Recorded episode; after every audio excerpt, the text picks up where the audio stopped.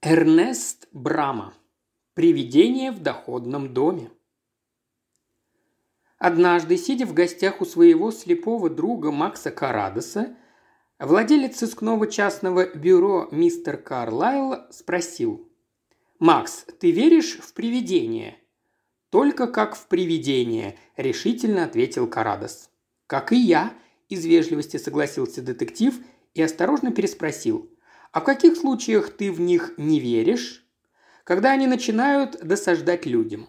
Публично или с глазу на глаз, неважно, пояснил ему друг. До тех пор, пока они удовлетворены своей обычной потусторонней жизнью, я всегда готов защищать их право на существование. Если же они начинают вмешиваться в нашу жизнь, впутываются в чьи-нибудь дела, сбивают цену на недвижимость, гремят цепями, хлопают дверьми, звонят дверными колокольчиками, предсказывают победителей на скачках или издают журналы, то есть стараются привлечь к себе внимание вместо того, чтобы оставаться в тени, я тут же перестаю в них верить. Я отношусь к этому примерно так. Спишь себе ночью, потом вдруг просыпаешься и видишь у кровати призрак, который стоит и смотрит на тебя. Проходит минута, другая, третья – Тревожно ждешь от него какой-нибудь ужасной вести, а он стоит и молчит. Ну и стой себе, в конце концов говоришь ему. Если тебе делать нечего, а я спать хочу. Поворачиваешься на другой бок и засыпаешь. Меня попросили расследовать дело о привидении, начал было Карлайл. Тогда я в него не верю, заявил Карадос. Почему? Потому что это нахальное, жаждущее славы привидение, иначе до расследования бы не дошло. Оно, наверное, хочет, чтобы о нем написали в Daily Mail. Да и твои клиенты, кто бы они ни были, вряд ли верят в привидения, иначе бы они не обратились к тебе, Льюис. Они скорее пошли бы за объяснениями к сэру Оливеру Лоджу или другому известному оккультисту, или одолжили емкость со святой водой в ближайшей церкви. Признаться, и я сначала постараюсь разобраться в силах, действующих в нашем мире, а уж потом займусь другими», – согласился Льюис Карлайл. «И я не сомневаюсь», – добавил он с обычным легким самодовольством, «что через два-три дня сумею выудить какого-нибудь парня, который решил либо просто пошалить, либо отплатить кому-нибудь за прошлые неприятности. А теперь, раз уж я рассказал тебе все это, Макс, может, ты сходишь туда со мной и послушаешь, что произошло?» Карадос добродушно согласился. Практика Карлайла заметно возросла за время их знакомства, и его друг редко приходил без рассказа о каком-нибудь новом деле. Они обсуждали обстоятельства дела с обоюдным интересом, и обычно этим все и кончалось, по крайней мере для Макса Карадоса, который узнавал затем о результатах расследования либо из газет, либо от самого Карлайла. Нельзя сказать, что Карлайл шел к своему другу с каждым порученным ему делом. На один такой случай приходились десятки других дел, с которыми сыщик превосходно справлялся сам. Несмотря на все свои маленькие грешки и самоуверенность, свойственную людям его профессии, Льюис Карлайл был проницательным и способным сыщиком, и за его чиновными манерами скрывалось обычное желание зарабатывать. Он постоянно мучился, считая, что мог бы получить с клиента больше, чем запросил.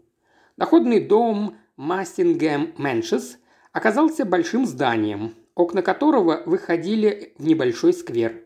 Позже друзья обнаружили, что он примыкал к другому подобному дому несколько больших размеров на соседней улице и принадлежавшему тому же владельцу.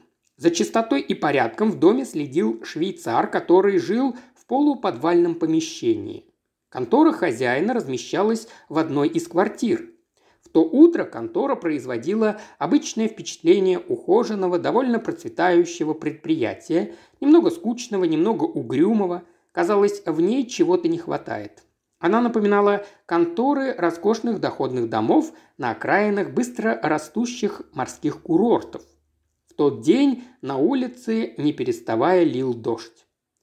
«Сейчас пока трудно судить», – заметил Карлайл, останавливая машину и вглядываясь в медную табличку на двери. «Но честное слово, Макс, мне кажется, что привидение вполне могло бы выбрать более подходящую квартиру». Швейцар провел их контору, где они застали заместителя управляющего и двух его молодцеватых помощников. Имя мистера Карлайла вызвало вполне объяснимое волнение. «Управляющего сейчас нет, но я в курсе дела», – уверенно, с сознанием важности своего положения сказал заместитель. Он мог бы быть доволен произведенным впечатлением, но все испортил сдавленный смешок одного из молодцев, по-видимому, в меньшей степени ошеломленного появлением известного детектива. «Будьте любезны, пройдите, пожалуйста, в кабинет», – продолжил заместитель. Впустив своих гостей, он обернулся, бросил леденящий взгляд на нарушителя приличий и сказал «Бинс, вы должны скопировать эти письма до ланча». Он произнес это достаточно громким голосом и тут же закрыл за собой дверь, не оставив Бинзу времени для ответа.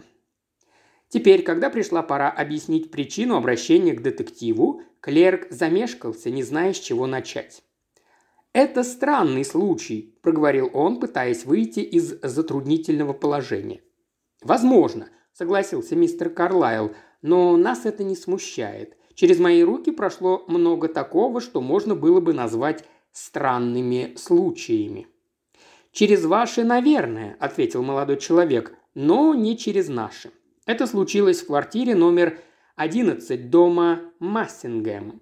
Несколько дней тому назад ночью, впрочем, с тех пор прошло, пожалуй, уже больше недели, Уиллет, швейцар дома Нортенген, относил багаж новым жильцам в 75-ю квартиру и заметил, что в 11 номере Массингема в одной из комнат горит свет. Задние стены Нортенгера и Массингема обращены друг к другу. Их разделяет что-то около 20 или 30 ярдов. Свет его удивил, потому что он знал, одиннадцатая квартира Массингема пуста и заперта. Разумеется, сначала он подумал, что швейцар Массингем или кто-нибудь из конторы поднялся туда. Однако это показалось ему странным. Была поздняя ночь. В конце концов, его долг разобраться, в чем дело. По пути в Массингем он проходил мимо конторы.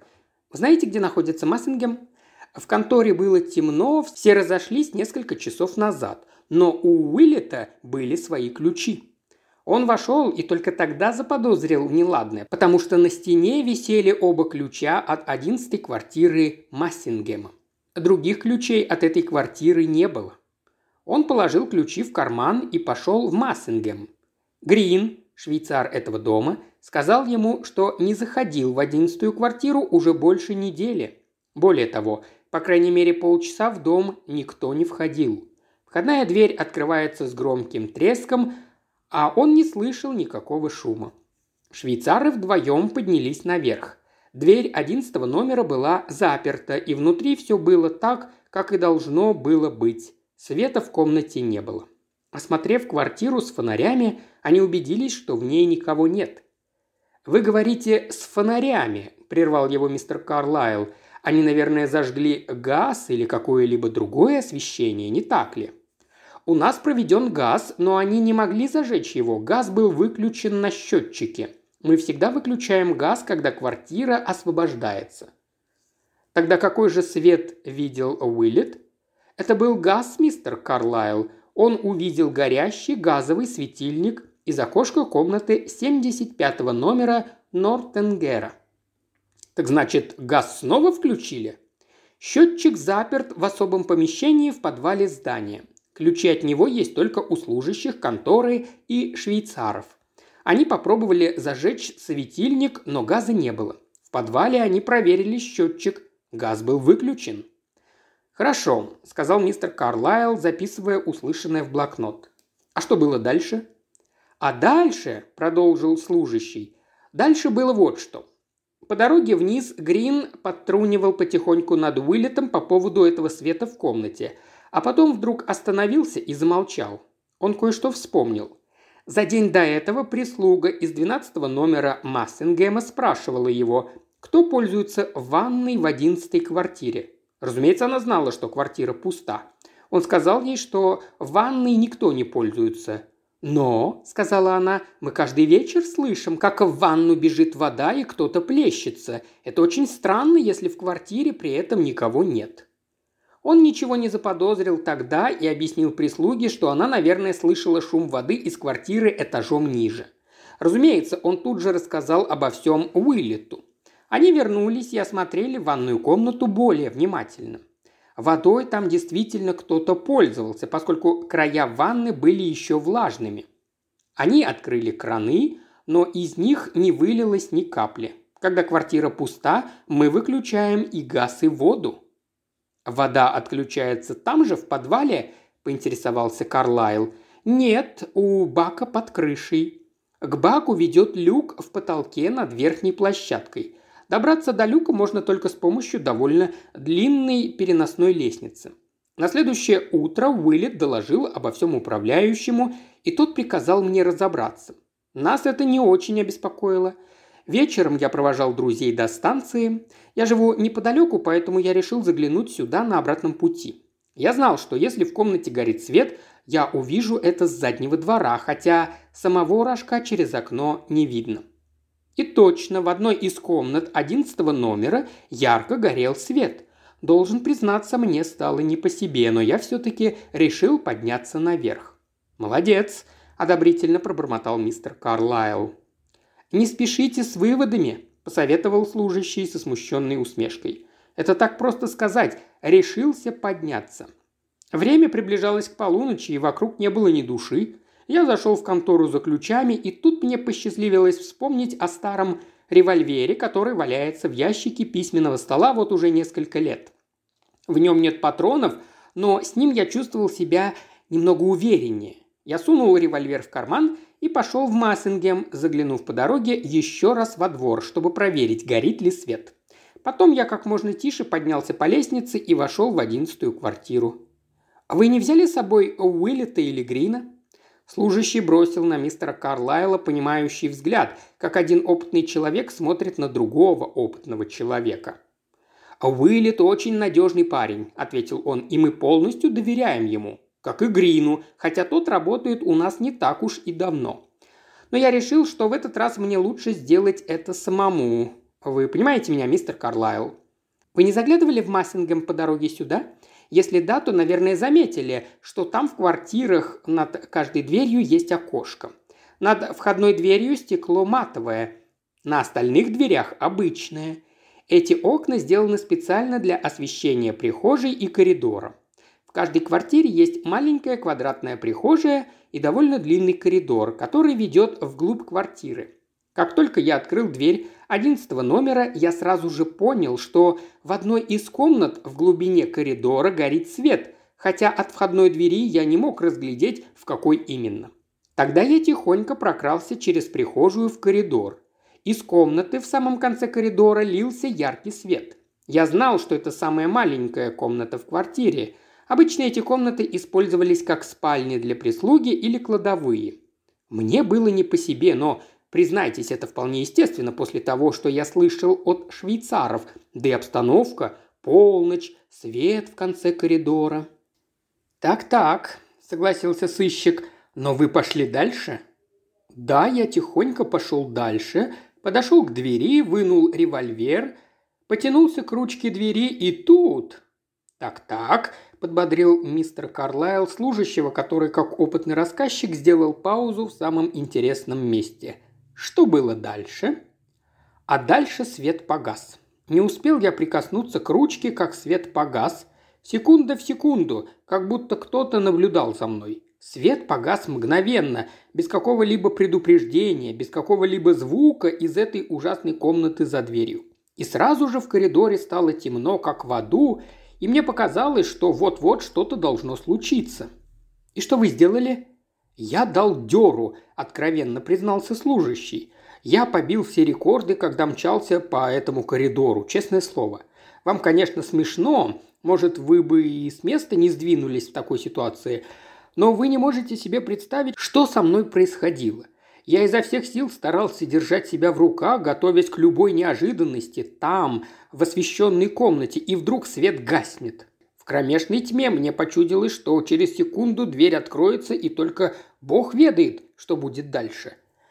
«Наверное, я бы тоже дал дёру», – вежливо признался мистер Карлайл. «А ты, Макс?»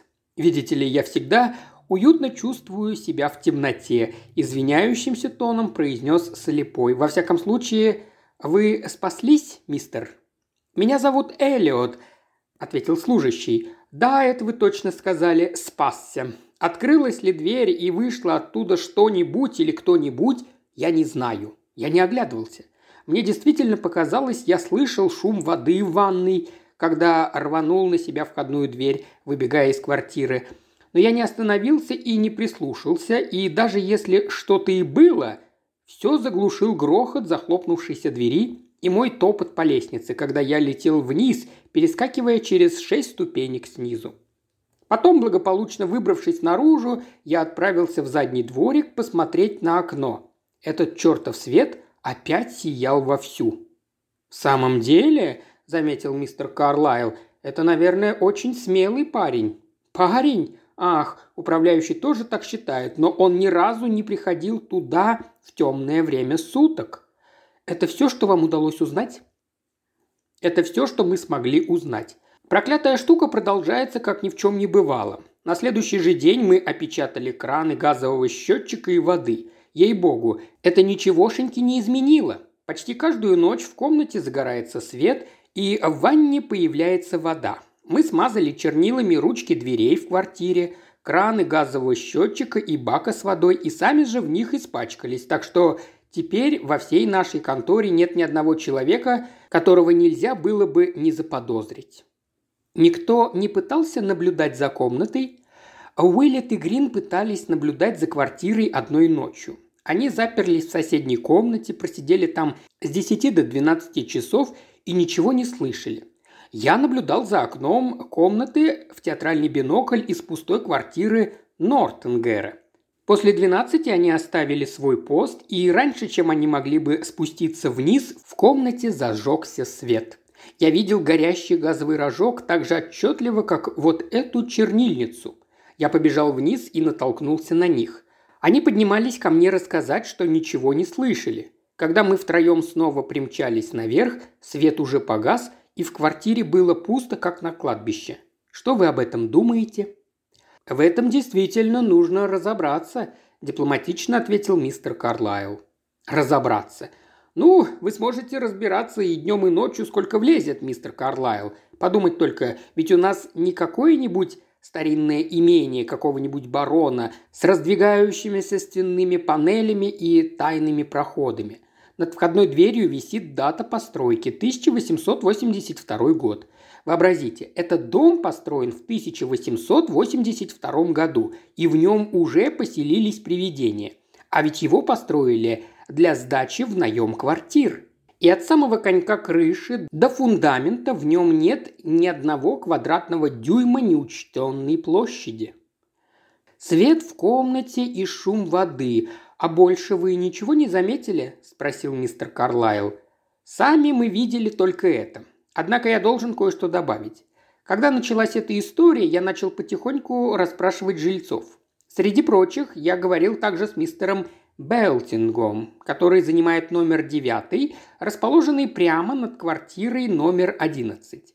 Мне показалось бессмысленным выдумывать сказку, и я прямо спросил его, не мешают ли ему какие-либо странные звуки из квартиры наверху.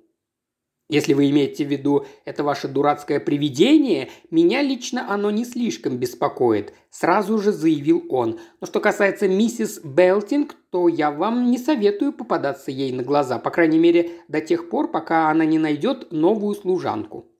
Потом он рассказал мне о том, что девушка, их служанка, которая спала в комнате, расположенной под маленькой комнатой номера 11, уже довольно давно жаловалась на доносящийся сверху шум. Сначала чьи-то шаги, потом как будто топот, потом тяжелый удар, будто что-то уронили на пол. В один прекрасный день она заявила, что с нее хватит и сбежала от них. Это произошло как раз за день до того, как Уиллет в первый раз увидел в окне свет. «Так среди жильцов ходят разговоры об этом?» «Еще бы!» – ядовито подтвердил мистер Эллиот. Вот это-то управляющего и раздражает. Ему было бы наплевать на всю эту историю, только бы никто ничего не знал. Но теперь неизвестно, чем все кончится. Жильцам Нортенгера это тоже не по нраву. Ребятишки перепуганы до смерти, и коридорные мальчики ни за что не соглашаются выполнять поручения после наступления темноты. Если не прекратить все это как можно быстрее, по крайней мере, на ближайшие три года дурная слава нашему дому обеспечена. «Это будет прекращено», – внушительно заявил мистер Карлайл. «Разумеется, у нас есть свои способы решения подобных проблем, но чтобы действовать наверняка, нужно застать нарушителя спокойствия на месте преступления.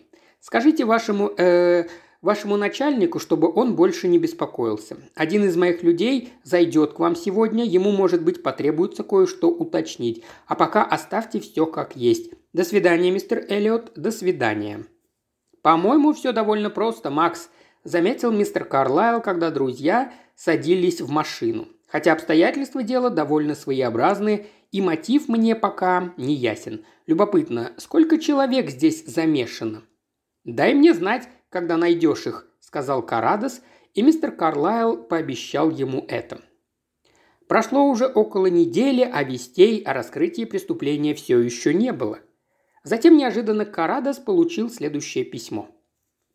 «Дорогой Макс, интересно, удалось ли тебе прийти к каким-нибудь выводам о происшествии в доходном доме Массингем на основе того изящного рассказа, который мы услышали от мистера Эллиота?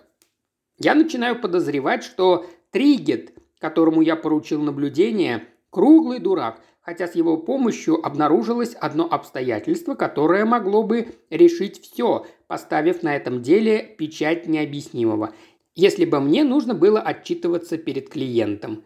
Ты знаешь, как я ценю твои замечания. Если ты случайно окажешься поблизости, я повторяю, Макс, если ты случайно окажешься поблизости, зайди ко мне. Я буду рад видеть тебя и поговорить с тобой о том о сём. Искренне твой Льюис Карлайл. Карадос принял прозрачный намек с улыбкой. За это время он не раз думал о привидении в доходном доме, главным образом потому, что его удивили некоторые детали проявления потусторонних сил. Они не соответствовали обычным способам подделок подобного рода, и именно эти детали, по-видимому, ускользнули от внимания его друга. Его интерес был достаточно силен, поэтому не прошло и дня, как он случайно оказался поблизости от Бамптон-стрит. «Макс!» – воскликнул мистер Карлайл, грозя другу пальцем. «Ты специально пришел ко мне». «Даже если так», – ответил гость, – «ты можешь вознаградить меня чашечкой того великолепного напитка, который появился здесь в прошлый раз по мановению твоей руки. А впрочем, ты прав, я действительно пришел к тебе по этому делу». Мистер Карлайл заказал по телефону кофе и затем попросил своего друга внимательно выслушать его. «Это привидение в доходном доме Массингем». «Я по-прежнему не верю в это привидение, Льюис», – задумчиво проговорил Карадос. «Разумеется, я тоже не верил», – ответил Карлайл. «Но даю слово, Макс, мне очень скоро придется поверить в него из элементарного чувства предосторожности. Тригет ничего не смог сделать, а теперь, ко всему прочему, он устроил что-то вроде забастовки. Так он бросил... А что, собственно, сыщику нужно бросить, чтобы устроить забастовку? Блокноты? Выходит, а Триггета тоже дрожь с перепугу пробирает, как и нашего честного друга Эллиота? Начал он хорошо. Сказал, что не прочь провести ночь или даже целую неделю в квартире с привидением, и надо отдать ему должное, мне кажется, сперва он действительно ничего не боялся. А потом услышал одну очень любопытную полузабытую историю, которая произошла в этом доме. И знаешь, Макс, поразительные совпадения. «А мне было интересно», — сказал Карадос, — «когда же он, наконец, услышит эту историю, Льюис?» «Так ты ее знаешь?» – удивленно воскликнул сыщик. Вовсе нет. Я догадывался, что она должна существовать. Перед нами два явления. Я имею в виду газ и воду в ванной. Сами по себе они не содержат ничего необычного или пугающего. Нужна какая-то связь, которая могла бы соединить их, придать им смысл. Такую связь и дает эта история. «Да», – согласился друг, – «история дает такую связь, и, честное слово, совпадение». «Ладно, послушай.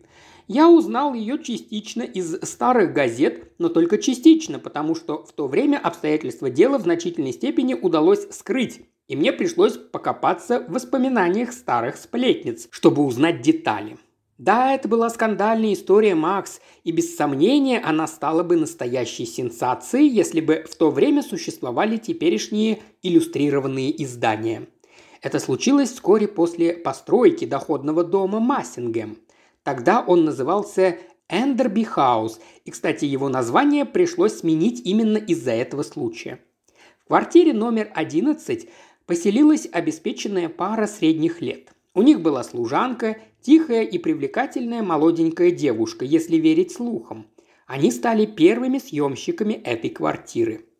«С первыми жильцами дом обретает душу», – серьезно заметил слепой. Вот потому-то пустые дома так отличаются друг от друга. Я никогда в этом не сомневался, резко согласился мистер Карлайл. Но ни в одном показании по нашему делу об этом ничего не сказано. Там сказано, однако, что глава семьи занимал высокий и ответственный пост, для которого требуются э, высокие личные качества и строгая мораль. Кроме того, в местных влиятельных кругах среди людей серьезных и положительных он также пользовался уважением. Короче говоря, это был человек, известный своей респектабельностью. Первая глава нашей трагедии открывается ужасной смертью хорошенькой служанки. Она покончила с собой, бедняжка. Однажды утром она не вышла из своей комнаты, а в квартире запахло газом. Хозяин быстро и решительно распахнул все окна и вызвал швейцара – они взломали дверь в маленькой спальне в конце коридора, и то, что они увидели, любое жюри присяжных признало бы типичным самоубийством. Дверь была заперта изнутри, и газ в погашенном рожке был повернут на максимум. Комната была маленькая, камина в ней не было. Плотно закрывающаяся дверь и окно почти исключили обмен воздуха. Позже было доказано, что девушка умерла за несколько часов до того, как они взломали дверь. И доктор, проводивший вскрытие, в предельно деликатных выражениях сообщил об одном убедительном обстоятельстве, которое могло стать причиной, заставившей девушку уйти из жизни. Суд присяжных, как и следовало ожидать, признал случай самоубийством. История человечества сохранила множество нераскрытых преступлений, Макс. Но далеко не каждому гениальному плану удается остаться нераскрытым. После судебного разбирательства, на котором наш джентльмен, без сомнения, выглядел весьма достойно и благородно, появился один маленький ядовитый слушок.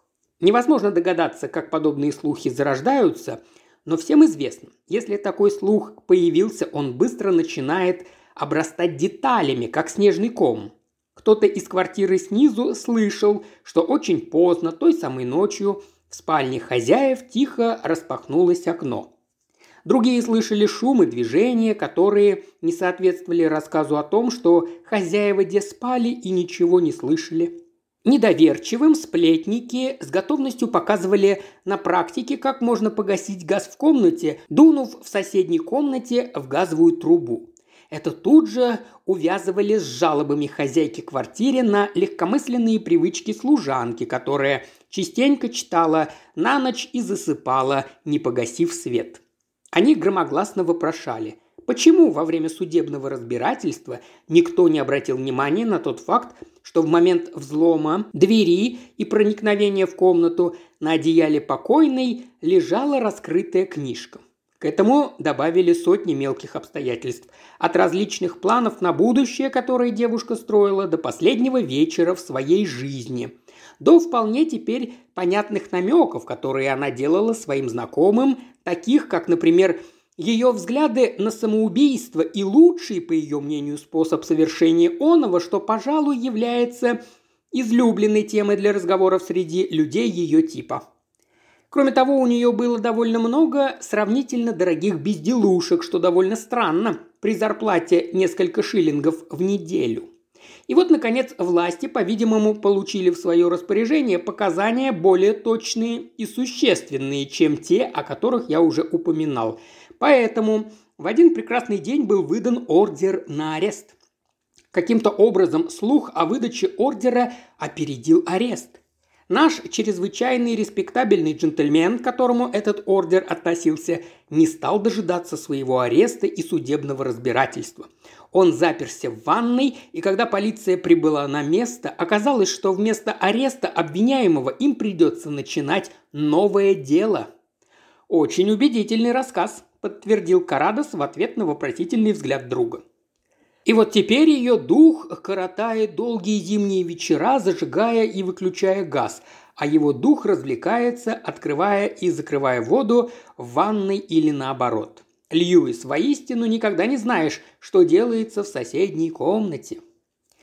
Никакие твои дешевые шуточки не смогут заставить Тригета провести еще хоть одну ночь в этой квартире, Макс», – парировал мистер Карлайл. «Да и мне они тоже вряд ли помогут закончить это дело». «Ну, тогда я дам тебе подсказку, которая поможет», – сказал Карадос.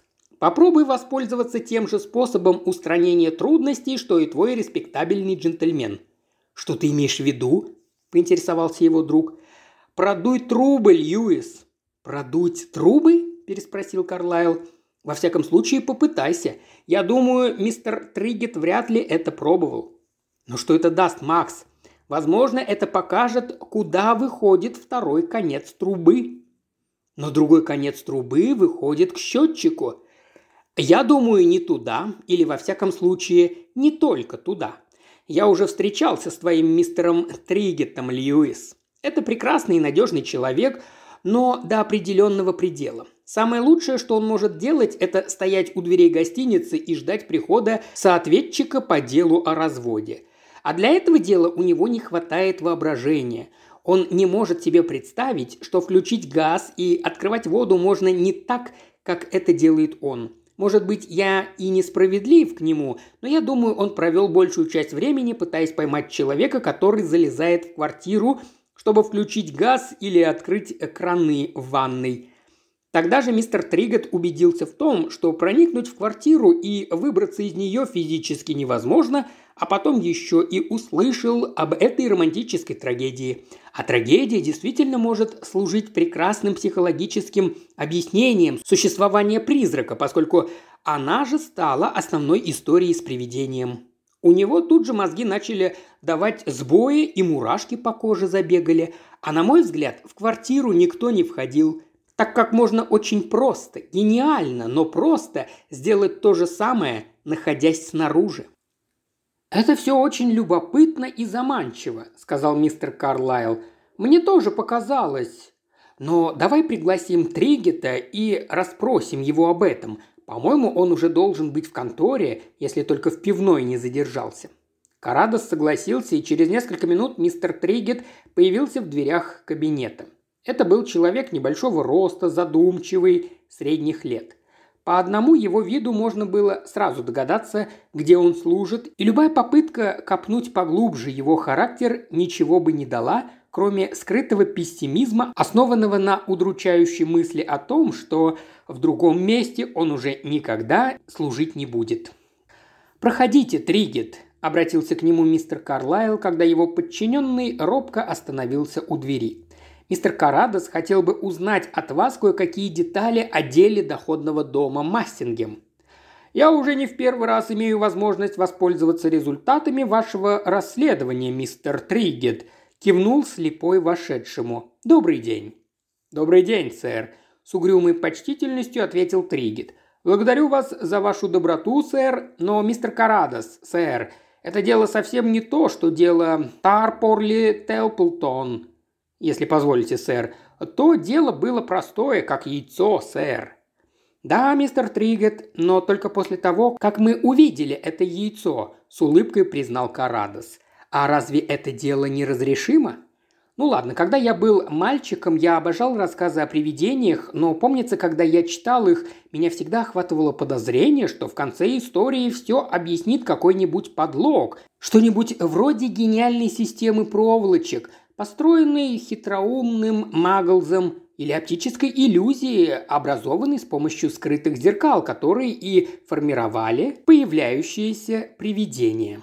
В таких случаях я всегда чувствовал себя обманутым. Надеюсь, там не было никаких скрытых проволочек или зеркал, мистер Тригет? Лицо мистера Триггета приняло выражение мудреца, которому задали неразрешимую загадку. Несчастью, наклонности натуры и требования профессии в нем полностью расходились, поэтому он часто выглядел одновременно и бодрым, и усталым. «Проволочки, сэр!» – начал он со слабым удивлением в голосе.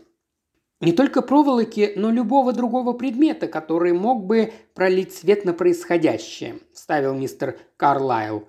Мистер Карадос хочет сказать следующее. Вы доложили, что в квартиру никто не может ни проникнуть, ни спрятаться в ней. «Я проверил каждый дюйм во всех комнатах, мистер Карадос, сэр», – возразил обиженно Тригет. «Я проверил каждую доску и даже, можно сказать, каждый гвоздь в полу, в плинтусах, в оконных рамах, по существу везде, где только может быть доска или гвоздь. Там нет ни одного тайного входа или выхода. Кроме того, я самым тщательным образом пометил двери и окна на тот случай, если кто-нибудь тайком ими воспользуется. Но ими никто не пользовался, сэр.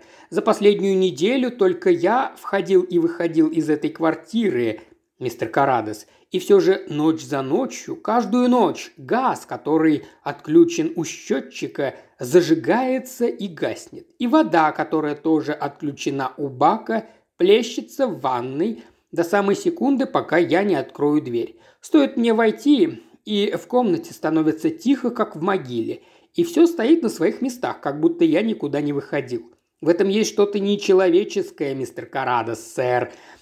Плоть и кровь не могут вынести этого. То есть я хочу сказать, по крайней мере, среди ночи не могут этого вынести. Вы больше ничего не заметили, мистер Тригет? «Нет ничего, мистер Карадос, я бы посоветовал вообще убрать газ из той комнаты. В кладовой газовый рожок ни к чему». «А в ванную?» «А ванную можно переделать в маленькую спальню и убрать все трубы. Тогда для того, чтобы в квартире все-таки была ванная...» «Так-так», – нетерпеливо прервал его мистер Карлайл, но нас наняли не спланировать перестройку квартиры, Тригет, а обнаружить, кто производит беспорядок в комнате, и найти способы, которым они это делают. Вы же потратили целую неделю на это дело и не смогли ни на дюйм приблизиться к его окончанию. И вот теперь приходит мистер Карадос и предлагает мне... Мистер Карлайл обычно не тратил сил на изощренные шутки, но совет друга был настолько невероятен, что он решил слегка понизить голос, прежде чем ясно и четко выразить свою мысль. Итак, мистер Карадос предлагает тебе не мерить дымоходы и простукивать стены, а просто-напросто продуть газовые трубы. Карадосу стало смешно, но, по его мнению, со стороны Льюиса это было слишком жестоко. «Я выразил это несколько иначе, мистер Тригет», – вмешался он. «Продуть газовую трубу, сэр?» – изумленно переспросил сыщик. «Зачем?» «Чтобы проверить, куда выходит второй конец», – ответил Карлайл. «Да, это, конечно, важное обстоятельство, сэр, но скажите, пожалуйста, как это можно сделать? Водопроводную трубу можно перехватить между ванной и баком-накопителем. Разумеется, я подумал об этом. Водопроводная труба не перехвачена. Она проходит в ванную прямо от бака-накопителя на чердаке, который находится всего в нескольких футах. Я проверил это. Что же касается газовой трубы, то она действительно проходит через множество квартир, и проверить ее, не взломав полы в этих квартирах, практически невозможно. Но чем это может нам помочь, мистер Карадос? Газовый кран нужно повернуть, нужно зажечь газ, а этого с помощью проволочек не сделаешь. Я еще ни разу не слышал, чтобы газ можно было зажечь с помощью оптического обмана. Если это человек, то он должен входить и выходить из этой квартиры, если только это человек. Я провел неделю, очень тяжелую неделю, сэр, пытаясь установить, как это может быть сделано? Ни холод, ни сырость, ни одиночество не помешали мне выполнить свой долг. Я применил всю свою наблюдательность, весь свой ум, какими бы они ни были, для того, чтобы... Не весь Тригет, решительно вставил его наниматель. «Вы глубоко оскорбили меня, мистер Карлайл», – возразил Тригет, который, обдумав все как следует, решил, что его здесь не ценят. Вы оскорбили меня так, как только можно оскорбить человека. Ваше предположение очень меня огорчило. Я не ожидал от вас такого, мистер Карлайл, сэр. Никак не ожидал. Целую неделю я делал все возможное. Все, что подсказывал мне мой долгий опыт, а теперь, как я понимаю, сэр, вы жалуете, что я не продул газовую трубу, сэр. Это очень жестоко с вашей стороны, сэр, очень жестоко. Ну ладно, ладно, ради бога, только не нужно слез, Тригет, воскликнул мистер Карлайл. Вечно вы начинаете рыдать у меня в кабинете, то по одному поводу, то по другому. Мы уверены, что вы сделали все возможное. Господи, пробормотал он в сторону. Это правда, мистер Карлайл, в самом деле, сэр. Я благодарен вам за то, как высоко вы цените мою службу. Мне очень дорога ваша оценка, в самом деле очень дорога, сэр. Легкая дрожь в голосе и страстная речь свидетельствовали о том, что мистер Триггет сегодня питался не в сухомятку. Он уже забыл о своей обиде и с таинственным видом подошел к мистеру Карадосу. «А что вы хотели узнать, продув трубу, сэр?» – доверительно прошептал он. Как всякий старый служака, я всегда готов поучиться чему-нибудь новому. «Макс», – коротко сказал мистер Карлайл, – «у нас есть еще необходимость задерживать Тригета?» «Еще один вопрос», – ответил Карадос, немного подумав. «Газовый рожок. Тригет, на газовом рожке есть абажур?» «Нет, мистер Карадос, нет», – доверительно сообщил старый служака с таким видом, как будто сообщал очень важную информацию. «Там нет абажура. Да, ну конечно же, там нет никакого абажура. В самом деле никакого абажура. Мистер Карлайл с любопытством посмотрел на своего друга. Судя по всему, у того что-то не сошлось. После небольшой встряски Тригит расслабился, и в теплой комнате его развезло. Это очень плохо повлияло на уровень его мышления и речи. «Может быть, там есть стеклянный шар?» – предположил Карадос. «Шар? «Нет, сэр, там даже шара нет. Вообще говоря, то есть я хочу сказать, мистер Карадос, там нет шара, ну в смысле ничего похожего на шар». «Так что же там есть?» – спросил слепой, терпеливо ожидая ответа. «Может быть, там есть еще что-нибудь?» «Нет», – решительно сказал мистер Тригет. «Ничего там нет, совсем ничего, только самый обыкновенный дешевый газовый рожок, а над ним вот такая вот штуковина висит». «Абажур! Нет, накопитель газа! А, ну тогда все ясно!» – воскликнул Карадос. «Точно, так оно и есть!» «Такая жестяная штуковина!» – с достоинством продолжал мистер Тригет. «Называйте ее как хотите, всякому понятно, зачем она нужна. Она работает как рассекатель или как там его». «Льюис?» – радостно воскликнул Карадос. «Как ты смотришь на то, чтобы окончить это дело сегодня ночью?» «Разумеется, дружище, с удовольствием, если у тебя есть время». «Хорошо, давненько я не имел дела с привидениями. А как насчет...» Он показал на их собеседника. «Он будет в состоянии нам помочь?» «Может быть, вечером». «Когда же?» «Скажем, в 11.30». «Тригет», – резко произнес хозяин сыскного бюро, – «в 11.30 ровно. Вы должны встретить нас на углу Мидлвуд и Эндерби Роудс. Если вы не сможете прийти туда, Тригет, ваши услуги мне больше не понадобятся». «Разумеется, сэр, я буду пунктуален», – ответил Тригет уже без всякой дрожи в голосе. Услышав такое предупреждение, он мгновенно протрезвел, и его речи и манеры сразу вошли в норму. «Я сочту большой честью, мистер Карадос, работать с вами вместе, сэр».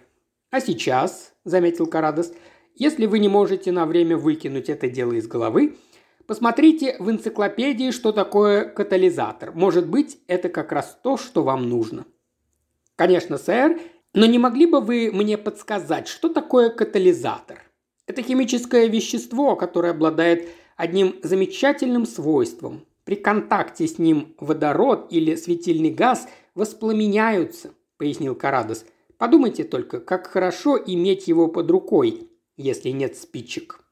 Чтобы отметить встречу, мистер Карлайл решил сводить своего друга на известную музыкальную комедию. Карадусу нужно было захватить кое-что с собой для ночной работы, но приготовления заняли не более часа. Они успели пообедать в ресторане «Палм-3», посетить театр и вовремя прибыть на место встречи. Когда они вышли из машины, мистер Тригет уже был там в самом безупречном состоянии. К их компании присоединился Паркинсон, который нес чемодан с необходимыми принадлежностями. «Что нового, Тригет?» – спросил мистер Карлайл. «Я обошел вокруг дома, сэр. В окне горел свет», – услышал он в ответ. «Я не стал подниматься наверх, чтобы вы увидели все как есть. Это было минут десять тому назад. Вы сходите во двор посмотреть еще раз? У меня есть ключи». «Пойдем, Макс?» – поинтересовался мистер Карлайл. «Пусть ходит мистер Тригет. Нам всем ходить ни к чему. Он может догнать нас у двери». Тригет догнал их раньше, чем они успели дойти до входной двери. «Свет еще горит, сэр», – доложил он. «Нам нужно соблюдать какие-нибудь особые предосторожности, Макс?» – спросил Карлайл. «О, нет. Давайте вести себя так, как будто мы друзья привидения и пришли к нему в гости». Тригет с ключами шел впереди до самой двери одиннадцатой квартиры. Там, остановившись, он некоторое время изучал свои пометки на двери в свете электрического фонарика, а потом показал всем присутствующим, что до них никто не дотрагивался. Они вошли в темную прихожую, и в тот же миг по пустой квартире эхом прокатился долгий холодящий душу вопль, который закончился чем-то вроде всхлипывания и затих, как будто душа, исторгшая этот звук, рассталась с телом. Тригет только что выключил фонарик, в темноте послышался испуганный возглас мистера Карлайла. «Все в порядке, сэр», – сказал его помощник, скрывая тайное удовлетворение. «Страшновато, не правда ли? Особенно в первый раз в пустой квартире. Это остатки воды выбежали из ванны через сливное отверстие». Они прошли через прихожую, и он повел компанию к комнате в конце коридора. Из прихожей они увидели в конце коридора слабое сияние, которое погасло раньше, чем они успели определить, откуда оно исходит. «Вот так всегда», – пробормотал Тригет. Не тратя времени на осмотр двери в спальню, он распахнул ее, и все толпой ввалились в маленькую комнату. Блуждающие лучи электрических фонариков ярко осветили ее. Все обратили взгляды на главный объект их расследования – полированный газовый рожок простейшей конструкции. Потолок в комнате был низкий, а над рожком опускался еще ниже, так как в этом месте упирался в скос крыши.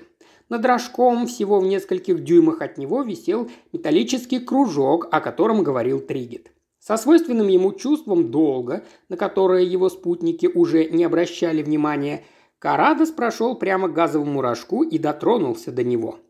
«Рожок еще теплый», – заметил он. «Мы приближаемся к разгадке. Так что привидение Льюис вполне материально». «Разве вы не видите, мистер Карадос, сэр? Он же выключен», радостно добавил Тригет, и никто из комнаты не выходил. «Включен и выключен», – пояснил слепой. «Что ты хочешь сказать, Макс?» «Паркинсон, дайте маленькую отвертку», – потребовал Карадос. «Ну и ну», – выразительно произнес мистер Карлайл, потому что не успел он произнести эти три слова, как Карадос отвернул винт и выбил кран. Он протянул им кран, и они увидели, что вентиль был пропилен так, чтобы газ свободно проходил через кран, даже если тот был закрыт. «Как ты узнал об этом?» «Потому что любым другим способом сделать это было бы физически невозможно. Теперь, Паркинсон, аккуратно снимите верхушку. Аккуратно. Предупреждение было, пожалуй, не лишним, поскольку Паркинсону пришлось встать на цыпочки, чтобы выполнить эту просьбу. Через мгновение Карадос взял в руки грязный металлический конус и легонько ощупал его внутреннюю поверхность. «Так, вот здесь, в вершине», – заметил он, – «здесь должен собираться газ. А вот здесь, Льюис, вы и найдете вечную, зажигающую и в то же время действительно безопасную спичку. По крайней мере, для газовых светильников. Эта штука стоит около шиллинга». Мистер Карлайл с интересом осмотрел крошечное устройство. Оно было такое крошечное, что вполне сошло бы за высохшую мушку в паутине, а состояло оно всего-навсего из одной черненькой горошины, висящей на дюйме тоненькой проволоки. Хм, я и не слышал о таком. Она действительно может зажечь газ? И так часто, как ты захочешь. В этом вся и штука. Мистер Карлайл строго посмотрел на своего помощника, но Тригет не чувствовал себя виноватым и спокойно встретил взгляд. «Я тоже ничего не слышал об этом, сэр», – просто заметил он. «Господи, чего только не выдумает, а, мистер Карлайл?» «Теперь займемся таинственной водой». Карадос отправился в ванную, и все последовали вслед за ним по коридору через маленькую прихожую. Здесь, похоже, все устроено гораздо хитроумнее, чем с газом. Мистер Тригет доказал нам, что вода в ванную попадает не из бака распределителя. Краны, как вы видите, абсолютно сухи. Так вода поступает снизу, предположил мистер Карлайл, кивая в сторону сливного отверстия. Очевидно. Сейчас мы посмотрим, так ли это. Слепой встал на колени и ощупал трубы, уходившие в пол из ванны. Так, на 2 градуса холоднее, но это еще не доказательство, так как вода ушла по этой трубе. Мистер Тригет, вам все здесь известно. Не могли бы вы подняться к баку-распределителю и включить воду? Мне понадобится лестница, сэр. Паркинсон, у нас есть складная лестница, сказал Паркинсон, взяв мистера Тригета за руку. «Минутку», – вмешался Карадос, поднимаясь на ноги. Здесь нужна осторожность. Вы должны сделать это по возможности бесшумно и не зажигая света, если это возможно. Паркинсон поможет вам. Подождите, не начинайте, пока мы не отвлечем внимание в другом конце квартиры. Пошли, Льюис. Чтобы отвлечь внимание, они начали простукивать стены и плинтуса в другой комнате с привидениями. Когда Тригет вернулся и доложил, что вода включена, Карадос тихо показал ему, чтобы он продолжал стучать вместе с мистером Карлайлом, а сам потихоньку проскользнул в ванную. «Насос, Паркинсон», – сказал он быстрым шепотом. Механизм напомнил мощный автомобильный насос с небольшой приставкой. Выходную трубку насоса они закрепили на сливном отверстии ванны, входную положили на дно. Теперь в ванну можно было налить воду. Еще немного, и все было готово. Карадос открыл кран, Надетая на него резиновая трубка заглушила шум падающей воды. Когда воды набралось несколько дюймов, он проскользнул в соседнюю комнату, попросил своих озадаченных товарищей шуметь посильнее и снова вернулся в ванную. «Начали, Паркинсон!» – опять скомандовал он и выключил кран. В ванне было около фута воды. Паркинсон встал к насосу и попытался нажать ручку. Она не поддалась. «Сильнее!» потребовал Карадос, прислушиваясь к каждому звуку. Паркинсон сжал зубы и начал снова, но ручка снова упиралась в стену. «Попробуй еще раз», – проговорил его хозяин, подбадривая слугу. «Ну-ка, дай-ка я помогу тебе». Он тоже навалился на рукоятку насоса, и на какое-то мгновение они повисли вдвоем, как бы приготовившись к прыжку. Затем что-то где-то поддалось, и поршень насоса пошел вниз. Теперь качай как можно быстрее, пока ванна не опустеет. Потом можешь сказать остальным, чтобы больше не стучали. Паркинсон оглянулся и увидел, что остался один, потому что Карадос уже бесшумно прошел по коридору и, тщательно прислушиваясь, выходил на широкую лестничную площадку. Минуты через три какой-то возбужденный джентльмен в том состоянии одежды, которое встречается у людей во время пожара, наводнения или какого-нибудь другого ночного бедствия, выскочил из дверей квартиры номер семь и помчался вверх по лестнице к квартире номер девять, где начал изо всех сил колотить в дверь. Поскольку дверь не открывалась тут же, он продолжал стучать время от времени, громко крича «Послушайте!» В отверстие для почты. Окошко над дверью в квартиру светилось. Джентльмен продолжал барабанить в дверь, крича в единственное доступное отверстие и требуя ответа. Он был настолько охвачен горем, что не заметил, как сзади к нему кто-то подошел. Вдруг дверь открылась, и поток света из прихожей осветил довольно крупного, важного господина, который стоял на коленях у порога. Выбегая из своей квартиры, он успел надеть шелковую шляпу, но забыл натянуть подтяжки, и теперь они болтались у него сзади. «Мистер Топуорти из седьмой квартиры, не так ли?» – быстро произнес появившийся в дверях человек. «Но почему вы на коленях? Позвольте, я помогу вам встать, сэр». «Черт побери!» – возмущенно фыркнул мистер Топорти. «Вы залили всю мою квартиру, Вода струей льется с потолка ванной. Скоро штукатурка начнет отваливаться. Когда это прекратится? У вас что, трубу прорвало, что ли?» «Что-то вроде этого», – с безмятежным спокойствием ответил человек из квартиры номер девять. Но сейчас, кажется, все прекратилось. «Надеюсь, действительно прекратилось», – гневно ответил первый джентльмен. «И так все хуже некуда. Я пойду в контору к домовладельцу и пожалуюсь на вас. Вот что я вам скажу, мистер Белтинг. Эти доходные дома превращаются в настоящий ад. Да, сэр, в настоящий ад. Прекрасная идея. Мы пойдем и все объясним. Вдвоем у нас это лучше получится, предложил мистер Белтинг. Но только не сегодня ночью, мистер Топуорти. Сейчас там уже никого нет, контора закрыта. Давайте завтра. Я еще не настолько глуп, чтобы идти туда ночью. Да я просто не в состоянии идти туда. Если я немедленно не согрею ноги, меня свалит простуда. Без всякого сомнения, сэр, вы даже не заметили, что я промок до костей». Мистер Белтинг мудро покачал головой. «Никогда не следует пытаться остановить воду, когда она льется с потолка», – заметил он. «Она все равно будет литься, пока не установится на одном уровне и так далее. Вы помните физику? Я и не пытался остановить ее, по крайней мере, не хотел делать этого. Мне пришлось временно спать не на своем месте, и я должен сказать вам с глазу на глаз, строго между нами, я спал в ванной. Сообщение о такой значительной катастрофе, казалось, в самом деле потрясло мистера Белтинга. Его глаза, похоже, даже наполнились слезами. Ему пришлось отвернуться, чтобы смахнуть слезу, прежде чем он смог продолжить разговор. «Как вы спали прямо под моей ванной?» – прошептал он. «Конечно же», – ответил мистер Тупуорти. «Все полилось прямо на меня. Струя попала мне прямо в ухо. Если вы говорите, что все это прекратилось, я пока прерву нашу беседу». «Доброй ночи», – ответил все еще взволнованный мистер Белтинг. «Доброй ночи, точнее, доброго утра». И он подождал с открытой дверью, чтобы свет из прихожей освещал дорогу мистеру Тупуорти.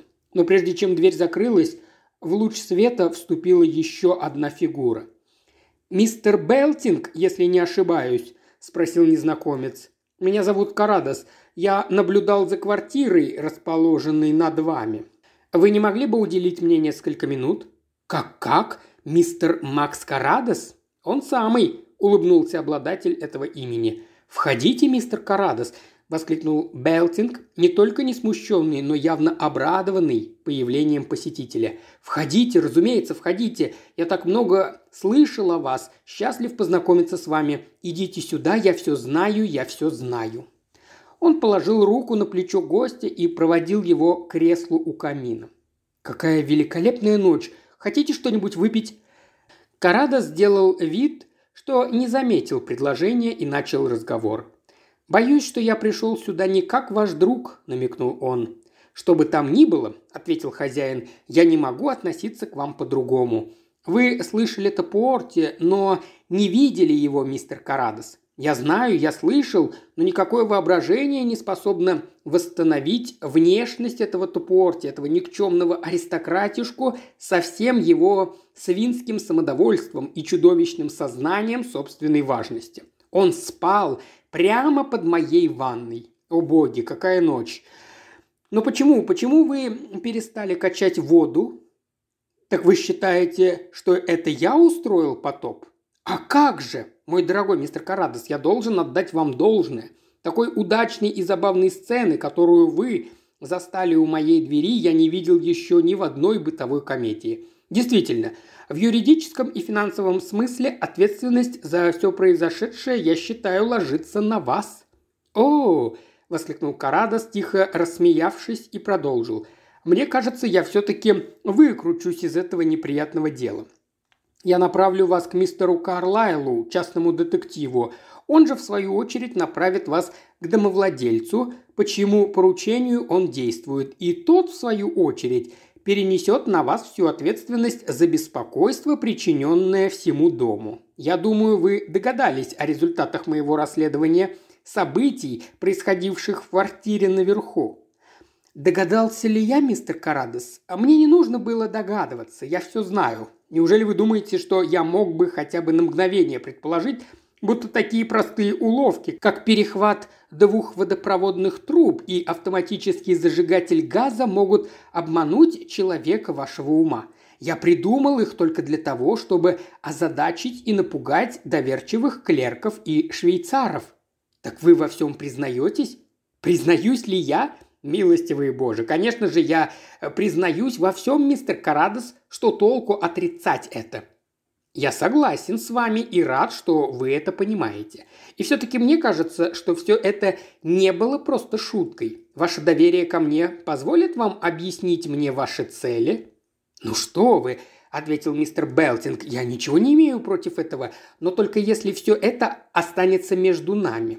И все же я хотел бы предложить вам, ну хоть чашечку кофе. По-моему, миссис Белтинг еще не спит. Она будет в восторге. Нет? Ну, как хотите. Итак, мои цели Поймите, мистер Карадос, при моем положении я не испытываю недостатка в средствах и свободном времени. Но я не бездельник, наоборот, я все время чем-либо занят. Я не одобряю тех, кто бесцельно тратит время. У меня множество интересов в жизни или хобби, называйте это как хотите. Вам это будет интересно.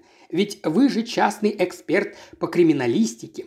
А я, помимо всего прочего, о чем мы сейчас говорить не будем, Частный эксперт по воздаянию за грехи.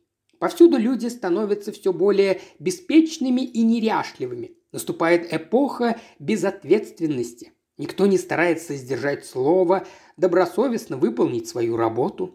И вот я понемногу пытаюсь исправить положение, показывая всем логические результаты их поведения. Я стал заклятым врагом надвигающейся неряшливости. Вам смешно?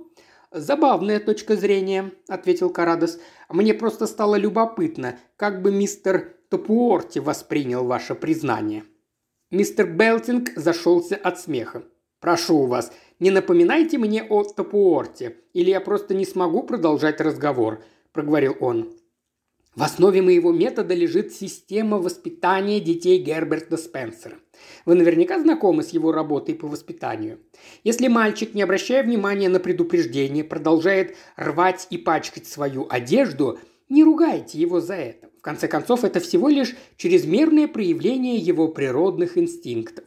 Само собой, и себя не нужно наказывать, покупая ему новую одежду – когда придет время вести детей в цирк или в театр, маленький Томми не сможет пойти вместе с ними, так как ему будет стыдно идти в театр в лохмотьях. Так мальчик начинает осознавать силу логики вещественного мира. Хорошо, теперь поговорим о торговле. Если торговец обещает, и обещает письменно, доставить товар в определенное место и в определенное время – а потом не доставляет его к нужному сроку, то он обнаруживает, что его товар никому не нужен. А я, кстати, плачу только после доставки. Если со мной пытаются обойтись так же, как со многими другими, это не проходит. Я очень дотошен, мистер Карадос. И с самого начала я однозначно заявляю, что, в каком виде и в какое время я хочу получить. А когда дело приближается к концу, я Отбрасываю в сторону доброжелательность и твердо стою на своем. Я привел только самые простые и самые часто встречающиеся примеры. Их количество можно увеличить до бесконечности. Разумеется, это часто причиняет мне неудобства, но в конце концов надо держать марку. «А вы опасный человек, мистер Белтинг», – заметил Карадос. «Если бы большинство жителей нашей страны были такими же, как и вы, это подорвало бы характер нации. Людям просто пришлось бы вести себя как полагается. Если бы большинство людей были похожи на меня, на Земле было бы невероятно трудно жить, серьезно ответил Белтинг. Если бы это случилось, немедленно поднялось бы движение за неряшливость, и я снова оказался бы во главе этого движения. Я всегда становлюсь на сторону меньшинства. А как быть с нашим делом? Причиной всего случившегося стала растрескавшаяся кухонная раковина. Она протекает. Вам может показаться, что ради такой мелочи не стоило все это затевать, но вы, наверное, помните старую историю. Два человека поспорили, кто из них первым должен воспользоваться источником, и из-за этого пол Европы оказалась ввергнутой в тяжелейшую войну. А король Лир завязкой всей трагедии стала придирка к одному единственному слову. Когда мы вселялись в эту квартиру, я не обратил внимания на раковину, а позже домовладелец твердо поклялся, что он все исправит. Как вы считаете, можно ли заменить старую, растрескавшуюся раковину новой? Конечно, можно. Но вы же знаете этих домовладельцев. Может быть, у вас есть доходный дом? Они обещают вам все на свете, до тех пор, пока вы не подпишете контракт о найме квартиры, а потом посылают вас к черту. Теперь он нам говорит, что мы, скорее всего, сами разбили раковину и теперь должны менять ее за свой счет. У нас была прекрасная служанка, но она промочила ноги на кухне и простудилась, а после этого ушла. Что же мне теперь самому покупать новую раковину? Ну ладно, подумал я. Если разумная жалоба одного жильца до вас не доходит, вам придется иметь дело с совершенно дикими требованиями 50 остальных. Но дело не только в этом. Когда миссис Белтинг впервые услышала эту старую историю о трагедии в квартире номер 11, она была очень расстроена и поклялась мне, что ни за что не останется в этом доме ночью одна. «Дорогая моя», – сказал я ей, – «пусть призраки тебя не беспокоят, я могу вызвать такое привидение, какого никто еще никогда и не видывал. Ты сама убедишься, как легко все в него поверят – и если тебе снова расскажут какую-нибудь страшную историю, ты просто вспомнишь об этом и поймешь, что наверняка где-то рядом, за стенкой, сидит человек и дергает за веревочки. Теперь я абсолютно уверен, что она больше никогда не будет бояться привидений. «Спасибо», – сказал Карадос, поднимаясь с кресла. «Я провел с вами очень занимательный вечер, мистер Белтинг. Надеюсь, в следующий раз ваш метод расплаты не доставит вам таких серьезных неприятностей». «А почему у меня должны быть неприятности в этот раз?» – быстро поинтересовался Белтинг. «Вы знаете, жалобы жильцов, повреждение недвижимости. Домовладелец сочтет, что имеет полное право потребовать с вас возмещения убытков. А разве я не могу пользоваться ванной или газом в собственной квартире тогда, когда захочу, и так, как захочу?» Улыбающееся лицо мистера Белтинга приняло странное выражение. В его голосе тоже появилась любопытная нотка. Карадос услышал это, почуял неладное и догадался, в чем дело. «Вы великолепны», – сказал он, подняв руку. «Я сдаюсь. Расскажите, как вам это удалось?» «Я знал бывшего жильца из квартиры номер одиннадцать. Срок найма истекал у него в марте, но он получил новое назначение, и ему пришлось уехать. Он не хотел возиться с досрочным расторжением контракта, и я уговорил его сдать мне эту квартиру на вполне законных основаниях с одной небольшой оговоркой – никому об этом не говорить. Но он же сдал ключи? Нет, он не сдавал ключей, он оставил их в двери, и швейцар забрал их. Никто его об этом не просил. Я имею полное право держать ключи, где захочу, не правда ли? Правда, у меня были другие. Мистер Карадос, Неужели вы в самом деле могли вообразить, что я, не имея на то никаких прав, могу проникнуть в чужую квартиру, чтобы поиграть там с газом и водой, устраивать беспорядок, топать?»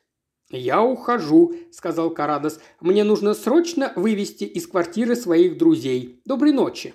«Доброй ночи, мистер Карадос. Я был очень рад познакомиться с вами. Как жаль, что я так и не смог убедить вас посидеть со мной».